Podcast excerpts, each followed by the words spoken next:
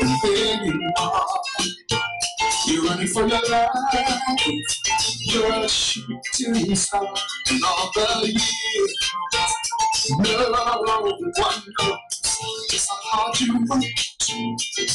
But now it shows. In one shining moment, it's all along the line. In one shining moment, it's all time. That's why this one coat costs $800 and that costs $200.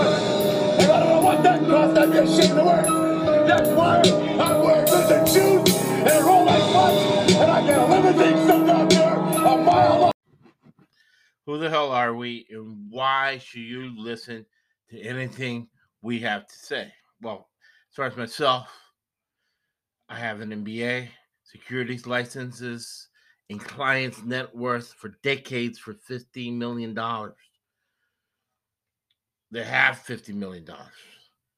So you only can keep clients like that if you use decision science, you use logic, and you use math, and you have a vast network of people that you tap in to their knowledge to benefit your clients.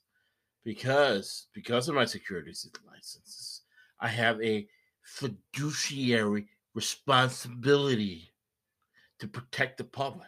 Now, for me to make money and live a good lifestyle here in Southern California, I have to consistently make my client money. And more than that, provide them with the right intellectual, financial resources so we all could be happy.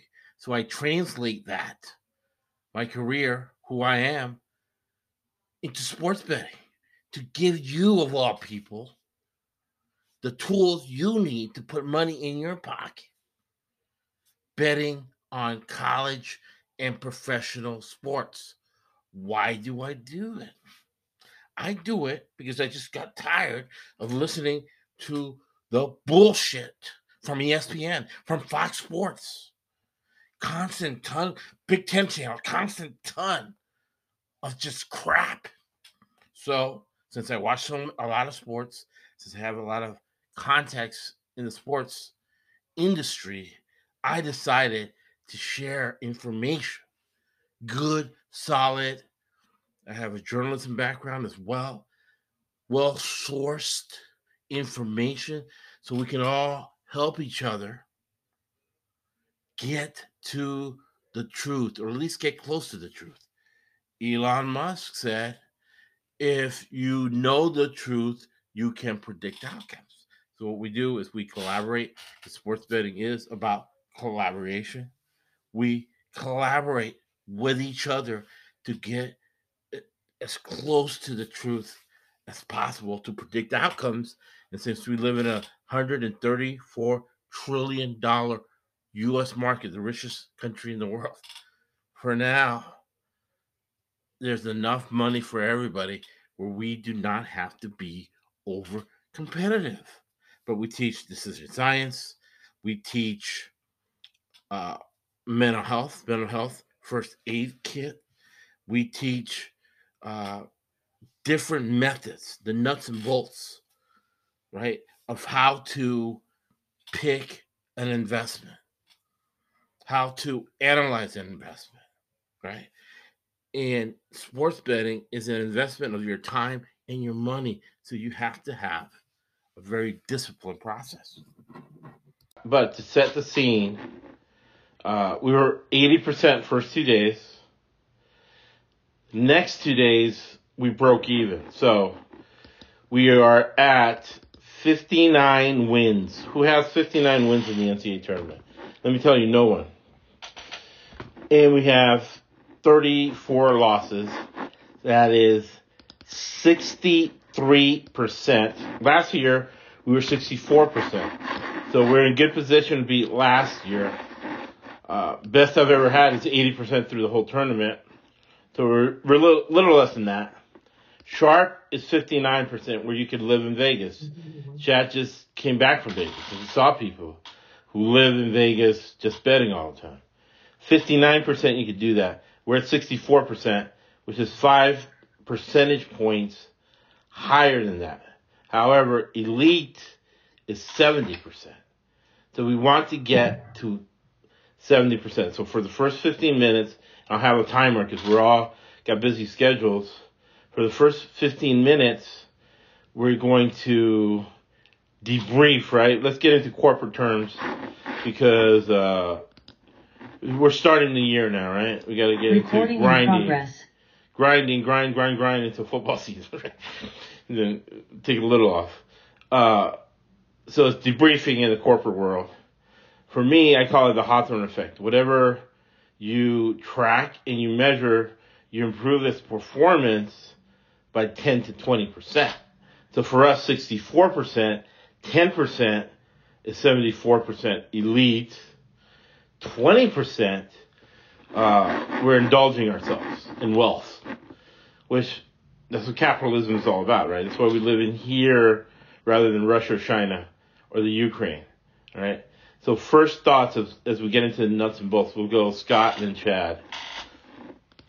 So if you have watched the NCAA tournament, watch our picks, a lot of the games in the first basically 3 days have gone under.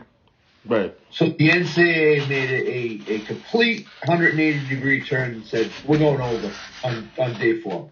And sure enough, our pre-show yesterday was we're going to bet the unders until the unders don't hit anymore. Because that's the trend of the NCAA tournament. It was them, San Diego State theory, so to speak.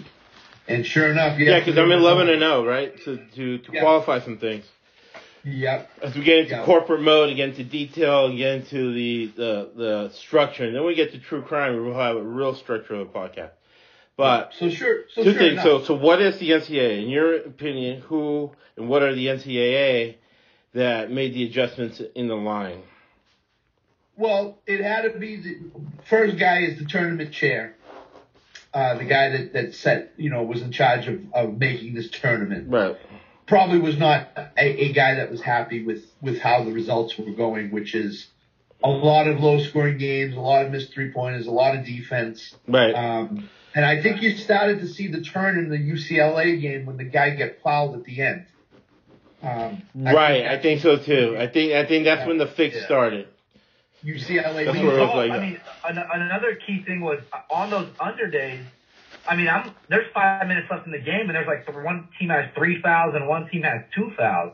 Yeah, they made it up. There was a message to those refs saying, "Hey, we got to get these teams into the bonus early. We need you to call some ticky-tack shit." You saw that in every game. I mean, that Pitt Xavier game was over from the beginning, but they started slowing down. Right. They started calling all these ticky-tack fouls, and no one was hitting free throws. It actually gave the under like a chance, like without all those calls, and the numbers were getting bet down so much. Right. I mean, numbers were coming down 3-4 points that way. Yeah. Yeah. I mean, it was setting up. I mean, who met with the Kentucky and Kansas State? I mean, they had a whole debriefing at halftime of how to play now. Guys, yeah. Okay, this is a little bit happy because that was the most sickening under I've ever lost in my life. Right, exactly. Right. Now, so let's get deep into a couple things because you're right about the NCAA. However, right, we're all in the corporate world. We're all in capitalism. I have an MBA, economist. All I do is read about the economists. All those books back there, I've all read them. And the reasons we have drugs in this country, reasons we have prostitution. Tomorrow, the government can shut down drugs, can shut down prostitution. And it's because 10% of the economy has to be underground. When Chad went to Vegas yesterday, they paid in cash. There was a lot of cash flowing over there that wasn't tracked, right? Because you need liquidity. When you see here liquidity in the market, that is what it's talking about. So when it comes to the NCAA, you have the linkage, because it's a small world, between the casinos. Mm-hmm. Refs, right? And they banned refs from going to sports books. And then the ban got overturned. Steve Wynn is the financier for the Republican Party. He's worth what? $23 billion, right? Just $1 trillion spent on the NCAA tournament. So, what do you guys think? Is there an underground element talking to the refs there as part of what you're talking about, the NCAA? It has to be. This absolutely has to be. There's too much money involved. Like I said, that Kansas State-Kentucky first half was abysmal basketball. Right. Only abysmal. They were not hitting threes. They were not missing layups, missing easy jump shots. Right. And then all of a sudden, they start hitting these shots. They start getting fouls. They start getting the free throw line. They start racking up points. And then all of a sudden... too. Yeah. Yeah, and then all of a sudden... But then it came out, just the tempo was... Like, both teams, they agreed on it. They made a mutual agreement with running. Yep. Exactly. And that's the thing.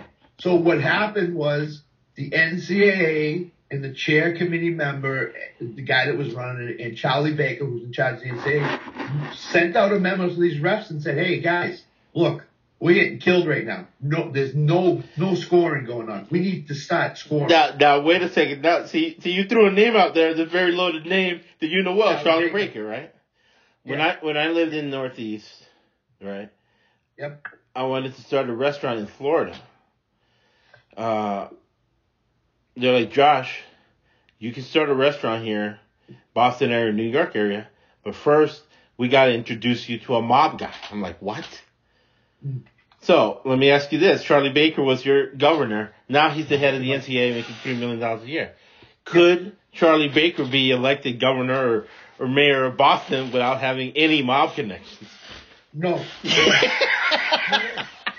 Because there's a bunch of mob connections up there. But still, it just comes down to the fact that all of a sudden...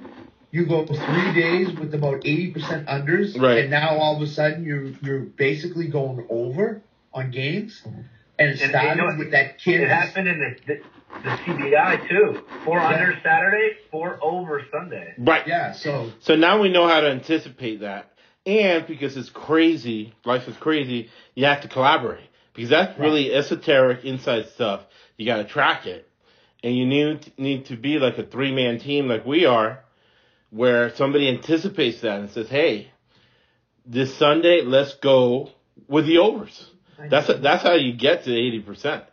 You say, okay, the first 3 days, right? It's almost like a Mason, right? The Masons working 3 and 5s. The first 3 days, all the games went under. On Sunday, let's just go over. Oh, let's go over on every game. I did that in the NFL playoffs. Remember the one over we picked yesterday? The UConn game. Yes. Oh, my God. That didn't go under. That went under. Right. That's the only game that UConn game, I pushed at 125. Yeah. Yeah, but still, that's the one over that we picked. Right. That went under. Right. Yeah. Every other game we picked was under. We were buying into what was going on in the NCAA tournament. Yeah, the Marquette game we got right. The only two games that I think we could have gone over on, maybe they should have gone over for a Hawthorne effect, was Fairleigh Dickerson and Florida Atlantic. But like to Chad's point, the fact is a mutual agreement, right? In a normal basketball game, Fairleigh Dickerson and Florida Atlantic included. Once a team gets a lead like Florida Atlantic, right? We talked about it on the podcast. You take the air out of the ball. Absolutely. Right? They kept running. Yeah. They kept running in the Miami game. Larranaga for the first time ever. Watching Larranaga for the last. Remember George Mason? Yeah. George Mason would get up to a lead, and then boom, they take the air out of the ball. Right. Because Larranaga used to coach in North Carolina forever. And Chad said it. The CBI, 4 unders on Saturday, 4 overs on Sunday. Exactly. And the first game this morning went over again by flying colors this morning. Yeah. First game. So, you catch that, right? You bet the over. Yeah, that tells you there was a memo that was circulated. Right. Guys, start calling fouls. Start making get these games over any way you have to. Right. So the way you said memos without it being tracked is on. the Signal app. So they probably all have the Signal app. Yeah. And they're saying, okay, guys, you need to do what you need to do to make this go over. And the Xavier game was ridiculous. They were calling fattened calls left and right to get the game over. The Kentucky-Kansas State game was clear example of that happening. Right. I mean, that's the game you could point to yesterday and say, that's the game that the referees got something to make that game go over. Right. Listen. And then you got Calipari, who's a veteran. Yep. Got Calipari, who's a veteran on that. So Fairleigh Dickinson got wrong, and then there's always a 20% luck factor. So you can only go up to 80%. Yeah, and the luck factor, this Saturday and Sunday, we saw a lot of luck factor. I mean, well, St. Mary's, I think they needed 3 points in like 2.5 minutes to go over. Right. Yeah. And they couldn't get through there. I mean, yeah. It's just... the Gonzaga game was the epitome of that. So there's the Kentucky game and there's one CBI game, Duquesne and Rice. Both of those games had to go about 90 points in the second half to go over, and they both did it. Egregiously under first half. I mean... Memo. I don't think... I mean, I need to go do some research, but I don't think 90, point half... at the same time. Those games are literally being played at the same time. You know, that's crazy to me. You don't see in the playoff basketball at 90-point half, what is really going on? What were the stakes going... There's outside factors involved that made that happen. Oh, yeah. The other one... Well, two things. I'll go Gonzaga. Oh, my gosh. Don't even... All right, so Gonzaga, I lived this through before. How can you get a ball rolling on the ground, pick it up from the freaking floor, go all the way up, get the shot off in .7? They started the clock so late, they didn't start it when it touched his hand. That's not. I want to see someone shoot that shot with .7 and even get it off. No, it should have been number one. It should have been waved off. But I lived this through this before. One time I lost $1 million on it, right? I had a 16. That's why I never parlay. I had 16-leg parlay, and the 16th was Coach Barnes. That's why I can't pick Coach Barnes games, because I'm always going to pick against him because he lost me $1 million. Was he did not have, right? Same scenario. Almost the same scenario. Gonzaga is up at this point by 8 points, and the game is under. And there's 10 seconds left on the clock. All they had to do was inbounds the ball and say, hey, we're just running out the clock because there's no way you guys can score 8 points in 9 seconds. What does the Gonzaga guy do?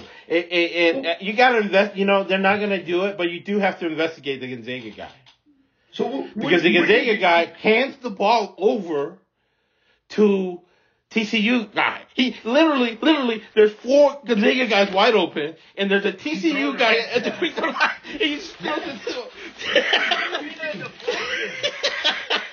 And the other thing is, what have you seen? Team inbounds the ball, Gonzaga catches the ball, gets the inbound play, TCU will just back off and say, okay, we have no chance. It's over. Dribble out the clock. Right. Game's over. Right. But Gonzaga decides, here, it's TCU. Here's the ball for you. You take it. Yeah, what? Really? And then it floats down and up and down, and Gonzaga is up by 7 or 8. It's like, okay, we got this. We're all set. No, we don't. It's so stupid. It's so stupid. Right. It really is. It's so crazy because if TCU didn't foul, right, they cover. They foul, so Gonzaga gets the 2 free throws, needs one to cover. Right. And then, you should have seen the sportsbook in Vegas on that shot, man. Yeah, I have a video of it. Yeah. Everybody was going nuts.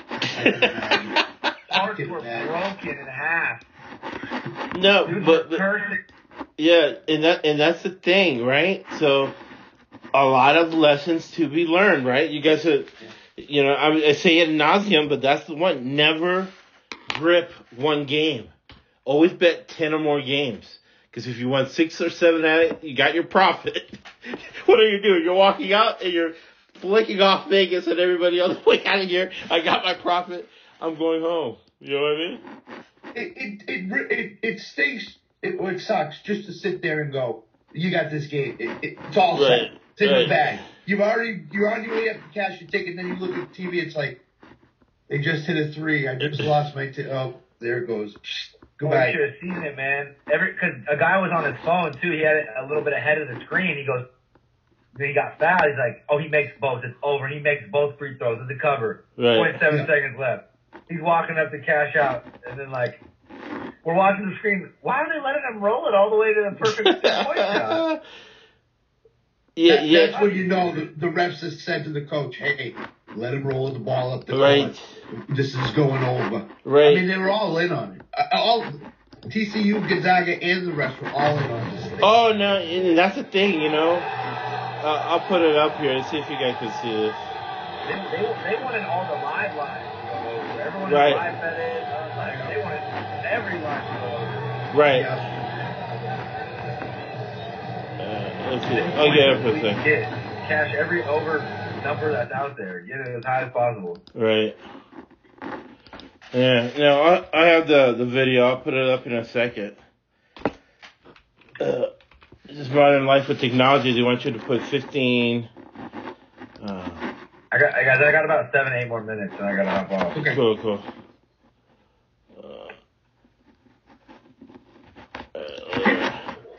Wasn't there a game in the tournament either Saturday or Sunday that a team was pressing and fouling the fans? Missouri, the Missouri game. Right. They were fouling down to the last 15 seconds, and everybody in the arena booing them, completely booing them. Right. Like, what are you doing? Should have known something was up. Oh, totally. Well, now we know for next time. And then when I say something, you guys will like it. You guys can see the screen, right? Oh, yeah, this is casino, yeah.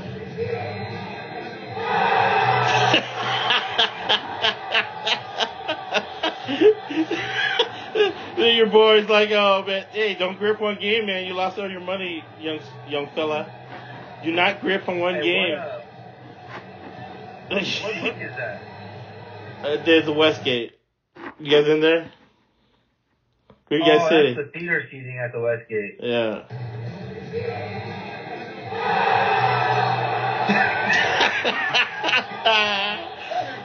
Look, he lost all his money, dude. Your money's gone. Let me see. You're ripping up your ticket in anger. The gnashing of the teeth. Oh, man. You hold your head with your head. Right? So. That should make sense. All right, real quick, rapid fire. And then, that was Circa.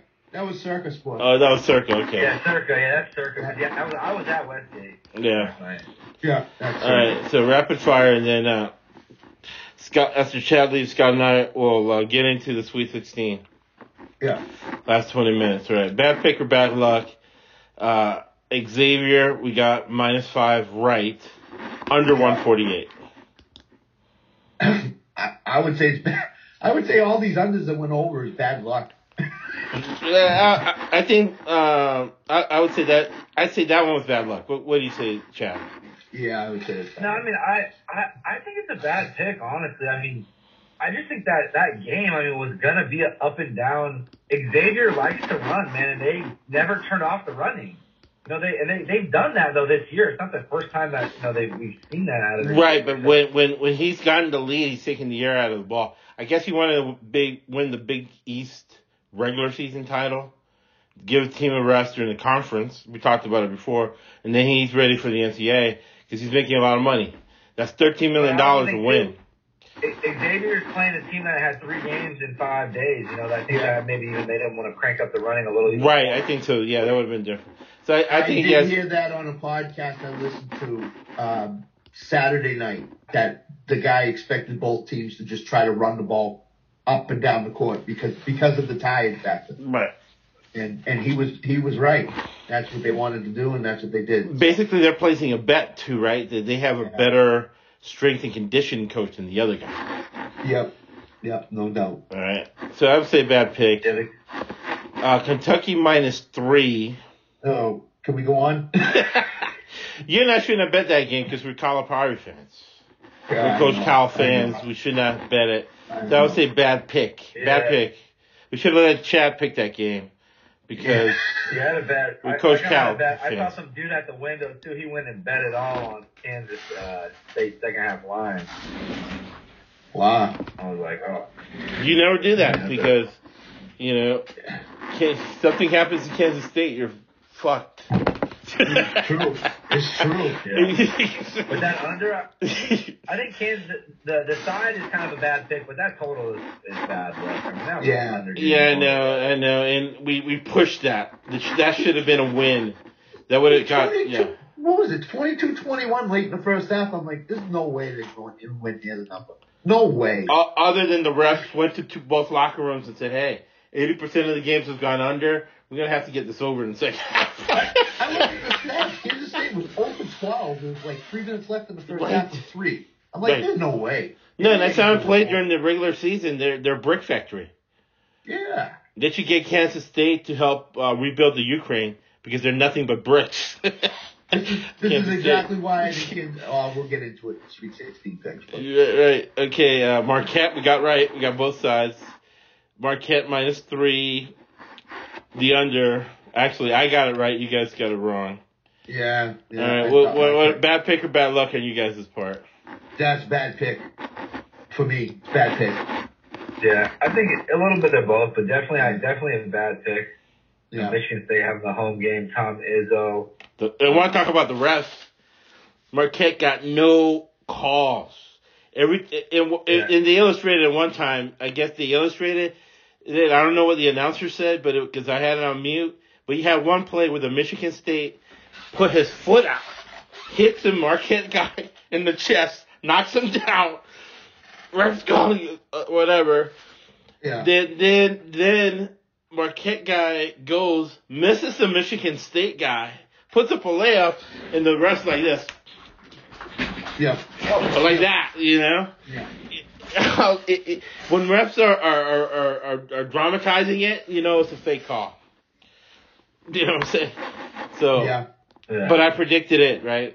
And so I got it right. Under 140. That was under the whole time because of Izzo. That's the way Izzo is. Creighton -2.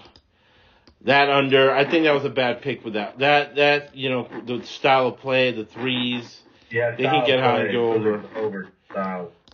We vetted the trend there and didn't evaluate the game for what it was, recency bias. Right. Yeah, and we even said during the thing that Bill's defense was too inconsistent. They were going to be terrible. So. Yeah, no, that was the biggest sin we committed on Sunday. Not supposed to commit sins on Sunday. And then I would say, what about the rest of the days? Right? Oh, you're lying in church. Well, what if you're outside church? Or you're cursing in church? Well, it doesn't matter whether you curse in church or not. You know? All right, so... Shirley Dickerson. I gotta hop on, guys. All right, man. All right, Chad. All right, thanks for coming on, bro. See you, too. Thank you. Shirley Dickerson, Florida Atlantic. Bad pick. I thought the Shirley Dickerson guy had the right approach. He wasn't taking it too seriously. He was letting his guys have fun. We should have anticipated that, and that's going over. No doubt. I think the start of the game dictated it was going to be an over, which is Florida Atlantic got off to a hot start. Shirley Dickerson just started catching up. Right. And they started shooting the ball much better after about 5 minutes. That killed us. And then it was over because really, it's what we've talked about, right? And to make sure I write it up, people read it and get ready to go for the next March Madness. And then other things as they come up, you know, the NFL comes up. We do really well in the NFL. We're above. We're still the same 5 percentage points above what Sharp is. That you have to do your research, right? You do your research and then realize that it's like the Communist Party, like the Chinese Party. Everything is a lie, right? Mm-hmm. It's like the dad... And the son's first day on Wall Street. Worked hard. His only son didn't have any other kids. Make sure he went to Yale undergrad. He went to Harvard to get his master's degree. Gets an MBA. starts working in Wall Street. Dad calls him up. Son, hey, I don't want to bother you. I know you're busy. How was your first day at Wall Street? And he said, Dad, it was good, but it seems like everybody's out to get me. And the dad's like, it doesn't seem like everybody's out to get you. Everyone is out to get you. Yes, no doubt. So no, the casino's out to get you. ESPN is out to get you. The refs are out to get you. The underground liquefied economy is out to get you. So polls, meaningless. Rankings, meaningless. Absolutely. Bracketology, meaningless. Meaningless. Seedings, meaningless. Yep. FAU, because of their talent, not just because of the record, but because of their talent, style of play, innovative, young coach who's smart. FAU should have been a 2 to a 3 seed. I wouldn't have made them a 1 seed because they didn't play all the heavyweights all year long. Right, exactly. Exactly. But they're a 2 or 3 seed with the talent and the way they can play. You know what I'm saying? So they were very poorly seeded. Exactly. Listen, here's the deal. They will never put a Florida Atlantic up at a 2 or 3 or 4 seed because of the conference they play in, right? The teams they play in that conference, and the how many quad they go by quad 1 wins, quad 2 wins, whatever. Right. They will never have, like Kansas, 17 top flight wins during the season. Why? Because they just don't play those teams. But those teams are just as good as everybody else, and as you see, somebody like a Princeton who was supposedly a low seed is a good team. Yeah, no, Princeton should have been like a 3 or 4 seed. Yeah, absolutely. Versus being 15, and then Florida Atlantic was a 12 seed. I agree. Then when you see, 12 seed, they're good because it's rigged, right? They're not a 16 seed, right? Right. So, and Fairleigh Dickinson, hot team. They were just a hot team, relaxed. And their little short guard, if he was taller, the short guy, what is he, 5'6", 5'7"? If he was taller, number 2 on Fairleigh Dickinson, he would be a lottery pick. Right? And just a big school, everybody,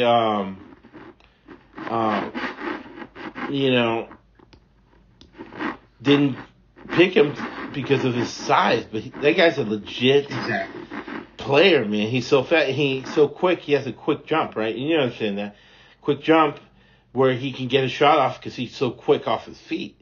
So it doesn't matter if the taller guy's guarding him, he's so quick.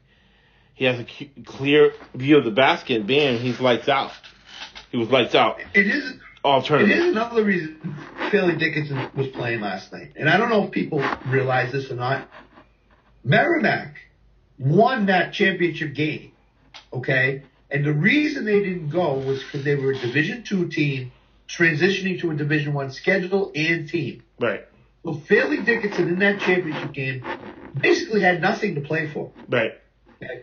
That's why they were in the NCAA tournament, and Purdue took them for granted, saying, they weren't supposed to be here. There's no way. And Purdue got stung. Fairleigh Dickinson is not a bad team. No. They just were beat by Merrimack in the championship game. So that's why people were saying, Fairleigh Dickinson, they ain't going to be Purdue. They ain't going to do that. They're a good team. And for people to overlook that, shame on them. Yeah, and they're a good team. And Purdue's not – they're a good team, but they're not an elite team. Right. I was off Purdue March 1st. Oh, February 1st, not March 1st. February 1st. Why was I at Purdue? Because if you watch them play, they're not very good. No. Their guys are terrible. They have one player, Zach Edey, and he's not even that good either. No, he's just tall. He's just tall and gets rebounds and gets the ball. Right. But he's not that good. No. So and when you look at Florida Atlantic, right, and you're breaking them down, that's why we made money off of them. They learn from their mistakes.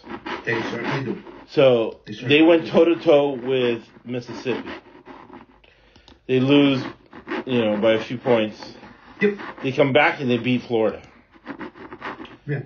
So that tells me they can go toe-to-toe with the best teams in the SEC. Because, Florida and Ole Miss didn't make the tournament. Believe me, the margin between teams that don't make the tournament and teams that do make the tournament and are elite in the SEC, very little. Very many. Yep. A play here, a play there. Yep. And the fact that they're consistent, right? They only lost 3 games the whole year, and the teams they lost to were to the second team in the regular season standings, Ole Miss, an SEC team, which they barely lost to, right? And then their third loss was to Middle Tennessee State, the third team in the conference. So they beat all the bad teams they played. Right, they showed up every night to play. They like playing, which makes a big difference. That's why they made us money the first 2 games. Yes. Okay. All right, so Gonzaga with luck. Miami, we had the +2, under 145. I would say that, I don't know, because Larranaga, we know what his Larranaga was off script last night. Now we know why. Maybe we could have, what do you think, Scott? He certainly was off script. The thing with Miami is, and I said it, I think I said it for the conference previews, is that they score a lot and they give up a lot. Right. And in the first round, they didn't score a lot because one of their guys had an off shooting night, and that their forward was coming back from an ankle injury. Right. So they were dead in the water until they went on a 16-1 run to close that straight game out in the first round. Sometimes when that happens, teams just take a breath and say, now we can play. And they certainly played against Indiana last night. I just think Indiana did not show up defensively at all. And I think that helped Miami in a major, major way. And, I don't think Indiana's that good. As people think. Exactly. Yeah. You've been on the TJD thing. Last night, he was just a guy playing last night. Next time we see Trayce Jackson-Davis, he will be in the G League making $30,000 a year. Yes. Yeah.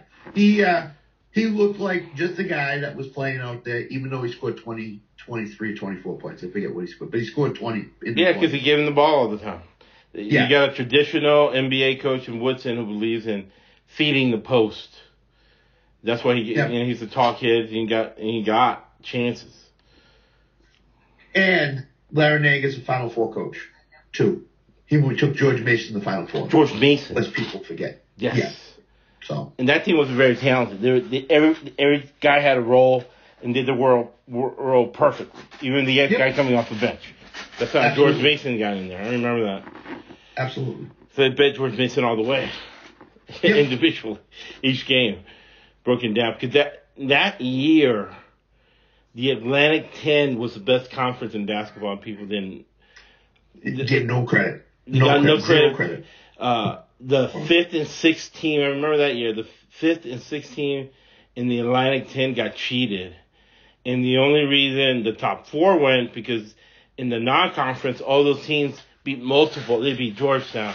They beat Villanova. That's when Villanova was hot with Jay Wright. All those teams beat everybody. They beat UCLA. Right. They beat Michigan State. They beat Kentucky. They all beat all of them. All of them. And you couldn't deny all 4. And that was St. Joe's team, Aaron McKee, and all this and that. With that guy who's now the assistant in Michigan. So you had St. Joe's. You had George Mason. You had Shaka Smart, VCU. They made the Final Four. I think there were 2 Atlantic 10 teams in the Final Four, if I wasn't mistaken. Yeah, and if I'm not mistaken, then Loyola Chicago was they at least went to the Elite 8. I don't remember. Right, they were in the mix right there.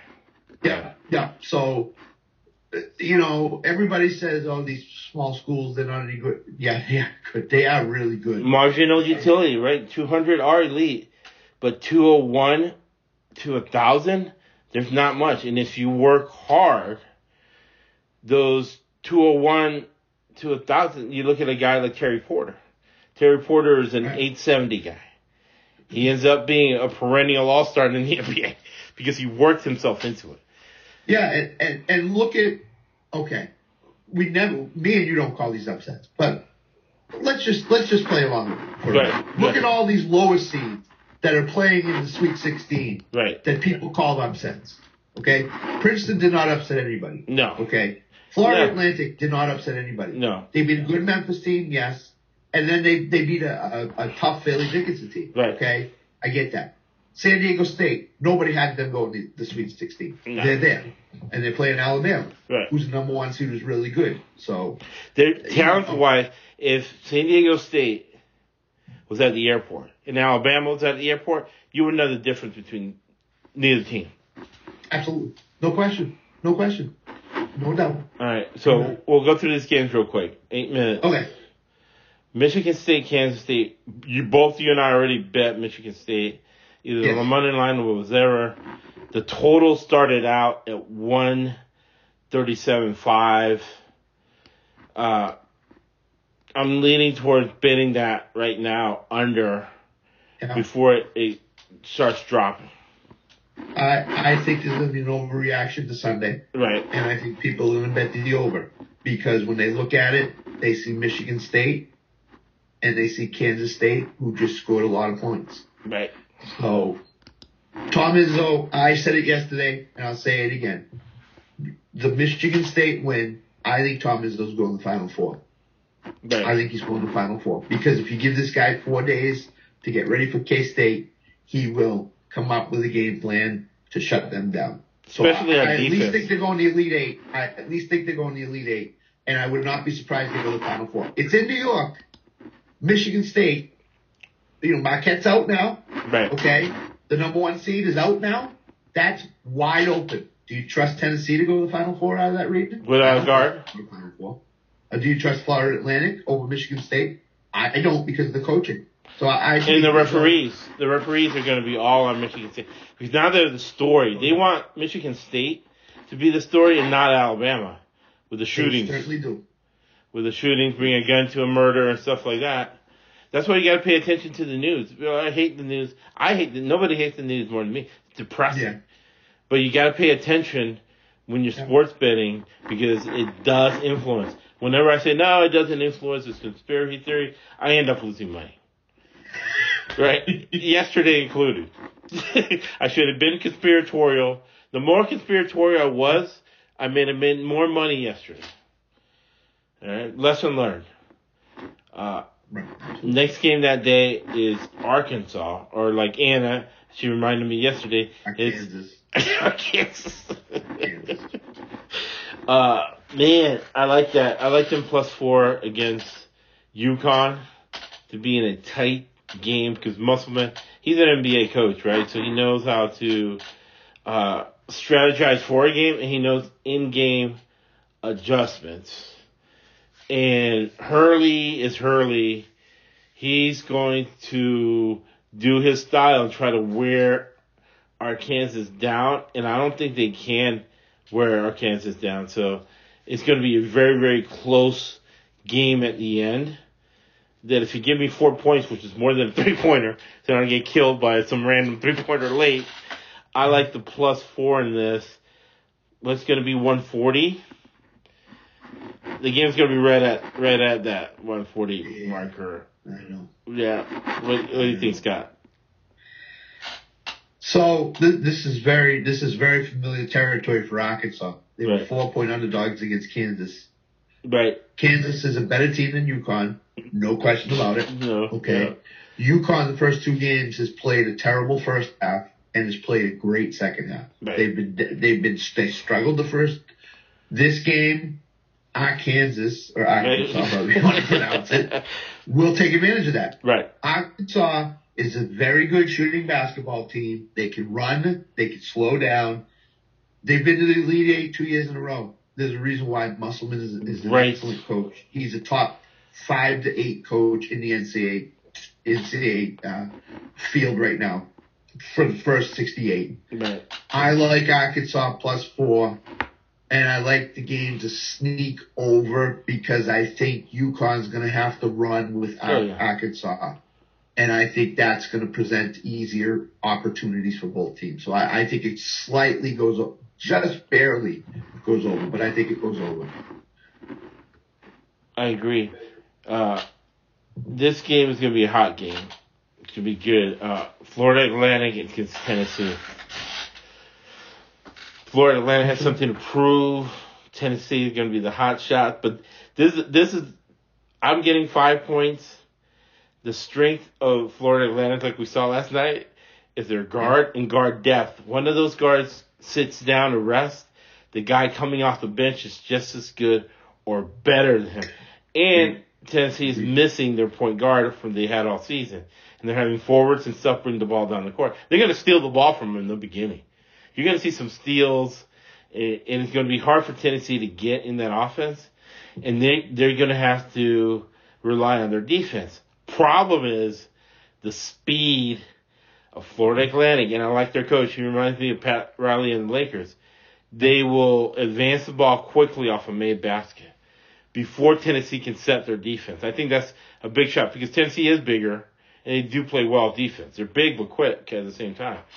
But that secondary break, that quickness, nothing you can do about quickness, and you're missing your guard, give me Florida Atlantic plus the 5. And you're sitting, give me 131. I'm betting that now. I'm betting the over now. I'm betting the over 131 now. So here's what you'll hear for the next 3 days. Florida Atlantic's pass was easy. They beat Memphis. They beat Fairleigh Dickinson. Was easy. Okay, go with that theory. Right. I don't care. Go with that theory. Tennessee played the national championship game against Duke and beat them. Right. Okay. What a team. Gets on a high to play a team, they usually generally come down. And that's what's going to happen with Tennessee, I think. Defensively, really, really good. I give them full credit. They're a really good defensive team. Offensively, they have trouble putting the ball in the basket. Horrible. Florida Atlantic will capitalize on that. I love Florida Atlantic plus 5. And I'm going to agree with you. I'm betting you over now. 131, you said? 131. Oh, gosh. I'm betting the over. Because I think Florida Atlantic is going to put – I wouldn't be shocked if Florida Atlantic has a 20-point lead at halftime on Tennessee. And then Tennessee has to come back. And that defensive style will fly out the window. Yeah, I agree. I totally agree. I just think that's disrespect to Florida Atlantic. I hope they play this card that they're being disrespected by people. So this game will be hot. Gonzaga against UCLA. UCLA's favored by 2 points, and the total is 146 and climbing. So I'm going to wait for this to climb. I'm going to go under because of Cronin. Cronin wants to put Operation Lockdown. Give me UCLA on the money line because it'll be a crazy game. UCLA on the money line, under 146 or whatever it balloons to. And believe me, it's going to balloon with those LA billionaires heading to Vegas and plopping out $1 million on the favorite UCLA and the over. So I might get an under 150. So the worst thing for us is that we lost the total on the Gonzaga game against TCU. Right. The best thing is it's going to balloon it to 151, 152 for this game, right, before this game tips. Because of that. And UCLA will not allow Gonzaga to score 80 points again. No. This won't happen. Mick Cronin will do something, whether it be slow it down, whether it be take away their best, or whatever he's going to do something. Tiger Campbell is going to walk the ball up the court. I'm going to agree with you. I'm taking UCLA in the money line. I don't this game could really go either way for me. But UCLA, I like a little bit more in this situation. I think UCLA's met a lot of the challenges that have come across in front of them all year long, except for the Pac-12 championship game where they lost that. But I think UCLA's on a nice little roll here. If they stop fouling three-point shooters with 5 seconds left in the game, they'll be fine. But I like UCLA on the money line, and I'm with you. I'm going to wait till this balloons to 152, right, and I'm going to bet the under, and I'm going to go the other way. All right. So we're at our time limit for day 2. You want to do line change? We can keep going. We can hammer out the rest of them. Okay. I got a couple of wins. All right, because we'll do a live stream Thursday, Friday, Saturday, Sunday. You're up for it? All right. Yeah, nice. Absolutely. All right, so we'll go through these other games real quick. Yep. Man, I'm betting this right now. I already bet it. But already bet. It's going up. So I might have to bet again because the number's going up for an explicable reason, which is good. Now it makes sense for me now. Make the games on Sunday. I'll go over and have everybody just start hammering over. We're going to have to go the other way because now it started at 135. Now it's at 137. Folks, I've been 11-0 San Diego State under. Now the line's going up. I might have to double down on San Diego State in the under. And then I'm getting 8 points climbing. It started at 6 and now it's at 8. Can this get to 10 points by game time? Give me San Diego State. San Diego State up, right? And I've been watching basketball my whole life. I made $100,000 in the NCAA tournament once. This year, what have you done for me lately? I was 80%. We were 80% because Scott gave me like 3 or 4 picks that I would not have been 80% without Scott's picks. So we are. I do not have a mouse in my pocket. So when I say we, it's Scott and I. Scott and I, 80% first today. We're 63% for the tournament. 59% is sharp. So I'm telling you, San Diego State is a better basketball team than Alabama. Maybe Alabama's a better track team. Maybe they can hurdle faster. They can run faster. They have a guy who brought a gun. I'm not going to call him a criminal. I'm just going to stick to the fact. He brought a gun to what became a crime scene, and there's a body. Somebody's dead, and he delivered the weapon, right? He's going to go to the NBA lottery pick. San Diego State is a better basketball team. Better fundamentals. They play better defense.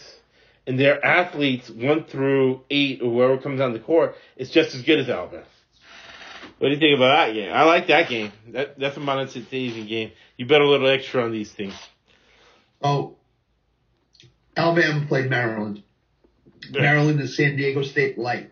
Right. Why? Because they play fairly good defense. Not great. Right. Fairly good. Alabama had problems with them until midway to a little bit earlier than midway to the second half, and then they just started scoring because I think Maryland just basically said, you know what, we're done. We won our game. Let's get out. And we're tired. They're exhausted. They don't want to get people hurt. And Alabama was playing at home.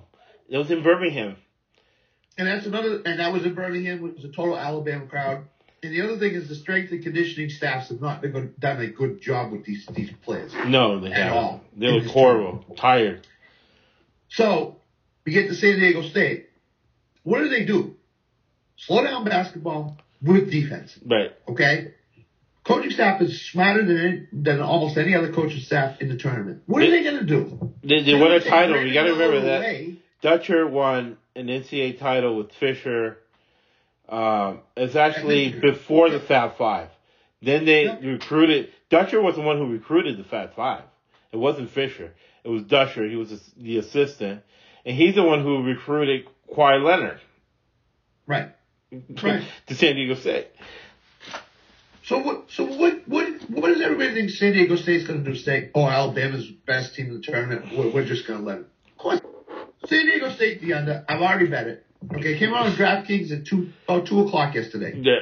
Because I messaged Josh and told him what it was. At that point, it was 6 points and 135. And now the spread's gone up, the total's gone up.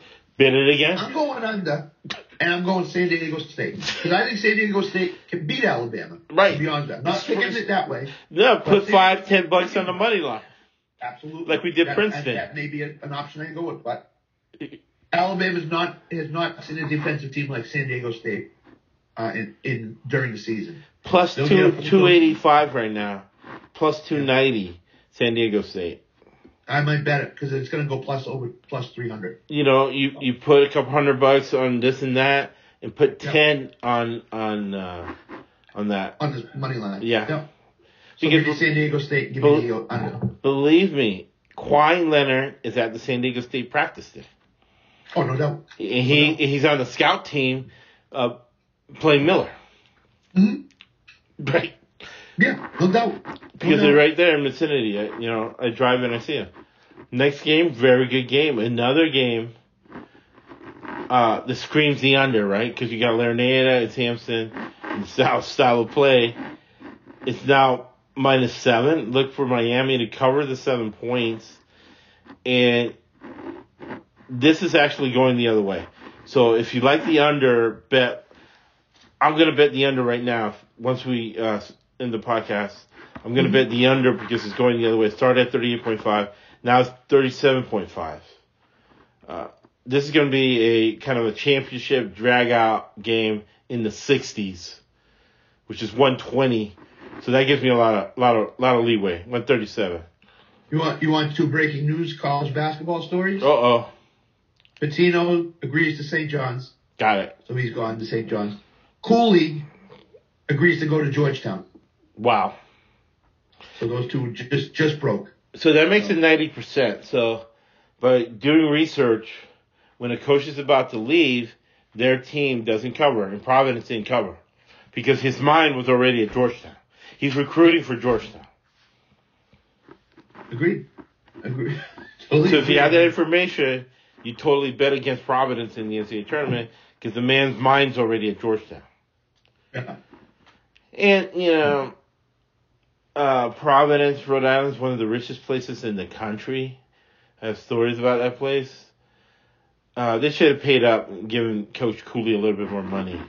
I agree. Instead of being arrogant, just taking that Big East money and this and that.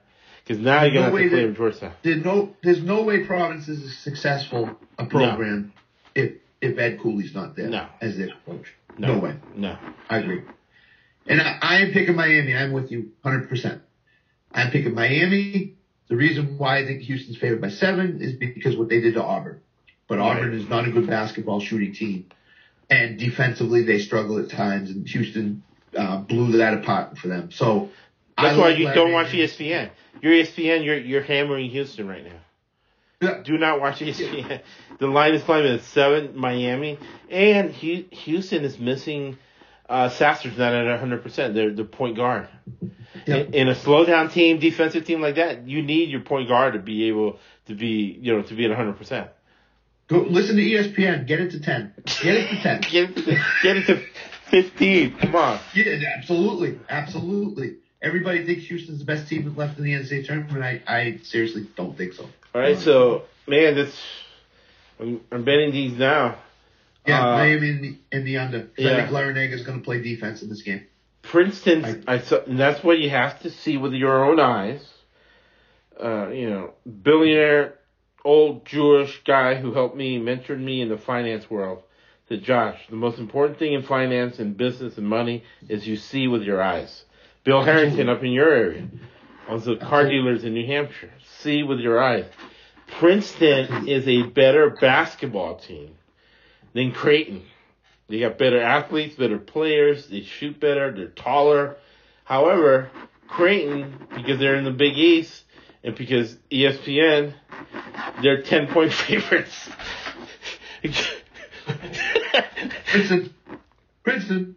Princeton, and then the total's 140. What have people been watching? Right. Princeton's played 2 great games. Right. Okay? There's good teams. Creighton beat a bad Baylor team. Right. They beat a bad Baylor team. Right. Baylor was highly seeded because of the conference they play in, and because of maybe they beat Kansas this year. I don't remember if they did or not. Right. If they beat Kansas, everybody's going nuts over them. Okay? All Princeton's done is beat 2 teams that are pretty good. Pretty good in Arizona, right? In the first yesterday, I forget which day it was. Okay, Creighton has not beaten a really good team in this tournament. No, Princeton has beaten a really good Arizona team in this tournament. Okay, so get it to 12. Get it to 15. Watch ESPN. They're all over Creighton. Probably I haven't watched them, but they're all over Creighton. Right. I'm taking Princeton. I'm taking the under. What's the over under? 140. Oh my god! It's because Creighton scored 83 points yesterday, right? Or 86, whatever they scored. It's going under. It's back to the unders, and then on the weekend it might go around. Yeah. But this is Princeton and under. Princeton could be an underdog by 13 points before the tip-off. So yeah. In the under, Vegas making that money, but we're in business with Vegas. And then the last game of the Sweet 16 is Xavier, friends from Xavier, against Texas. The over-under is 147. What do you think, Scott? Oh, 147. Here we go. I mean, this is here we go again. We got to bet that now. This is going down. It started at 148.5. It's been bet down to 147. So we bet that now. Under 147. Under 147. That's number one. If Texas doesn't clown around, because they clowned around last game. Yeah. Last game, they had a clear talent advantage. Guys were laughing the whole game. The other team got up by five. The sidelines was laughing. And then right in the Terry was like, come on, guys. And boom, they turned it on. They looked good when they turned it on. Then they started laughing. I think Texas is going to win this game. By more than 4 points, By more than 4 points. Yeah. But they're going to win by 7 or 8 in this game. Right. I think Texas gets the Final Four out of this region. I really do, because the talent. Houston's the one seed. And they might be out in this game. Yeah. Houston is the one seed. Yeah. I can see Miami beating them. To be honest with you. Oh yeah. But I like Texas in this spot. I just think that the Final Four is in Houston this year or something like that, right? So I think Texas. Okay. I believe so. I'm not sure. San Antonio, maybe. The Alamo Dome. Yeah. I want to say. Same thing. I lived in Austin for 2 years, and it's an hour and a half, 2 hour drive between Austin and San Antonio. Yeah. And then same for the other direction to Houston. It's 2 hours to Houston. San Antonio is actually closer. You can get to San Antonio in 40 minutes. The Riverwalk. So here's a conspiracy theory for you. The NCAA would love to have the University of Texas playing in San Antonio. Right. So I will take Texas. That's why they put Houston and Texas in the same region, so either one of them gets in there. Yeah, absolutely. So I think, here's what I think. If Houston beats Miami, Texas and Xavier will be a really close game. If Miami beats Houston, Texas is going to win by 10, right? I think, because they want one Texas team in the Final Four, and that'll be huge for the NCAA. They'll market that thing up completely, right? If Texas is in there, so you got to give me Texas and give bet the under now before it goes down even more, because it's going down. So you got to bet it now. Bet the side. Bet the total. You don't have to bet the side right now, right? Because that'll probably stay right at 4. But the total is coming down, as Josh said, day by day. So the Final Four is in NRG Stadium, Houston. Houston. Yeah. So you got to go the under, because that's a football stadium. Yeah. So Houston being there might be the way that the NCAA goes with this. Right. University of Houston in NRG Stadium. So I'm gonna have to do a little bit more research on that. But it's the same thing. It's the same thing because Houston. They go to the Big 12. Texas is the big school in Texas, the big money school in Texas. So they would rather run the Longhorns there. Austin. Again, Austin is a 2 hour ride, which is right there. So the whole campus, the whole Texas campus, will be in there to fill the tickets. So exactly. So so definitely. That's that. All right. So final word, Scott. I'm gonna hop off after the final after we close. Sure. Just watch the bet. There's a couple of them you need to bet now. Right. Texas Xavier, San Diego State, Michigan State on the side. Bet those now. Those are gonna change probably a little bit. San Diego State the number might go up, might go down, but it's already gone up. So bet it now. And keep an eye on it. The injuries. Houston point guard. He's injured right now. Right. Tennessee has an injury. Keep an eye on those. Those change the outcomes of games if those guys come back and they're 100%. So you gotta keep your ear. You gotta keep your ear to the news. Keep your ear to the grindstone. And don't listen to any commentary, because what it does, it clutters your brain. Because it sounds good. It sounds good. If you don't know, it sounds good. Just find out where the game is at, who's playing, see with your eyes who's playing, all right? Right? That means who's hurt. And because these teams are so good, these coaches are so good, it makes no difference. These players are so good. They're so close to in talent that it does not make any difference against inferior talent or coaching. But when the coaching is close to being equal and the talent is close to being equal, that's where these missing players comes in. Exactly. So you don't have to give extra sports $1,000. Go ahead.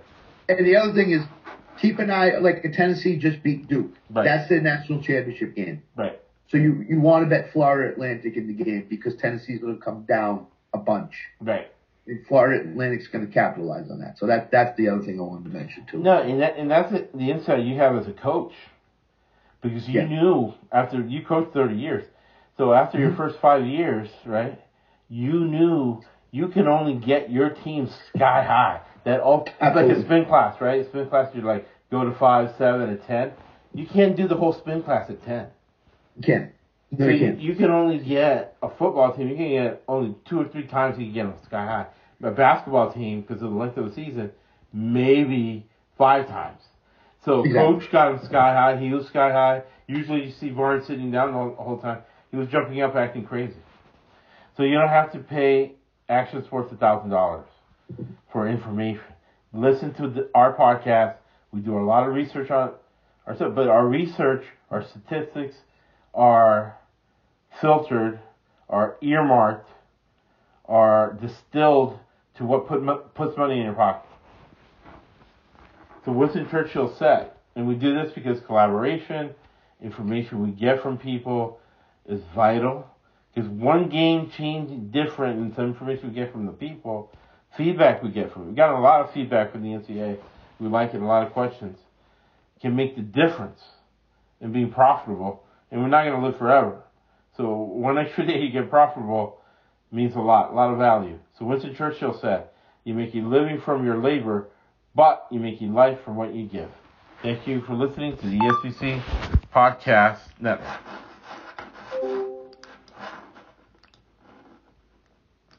Recording stopped.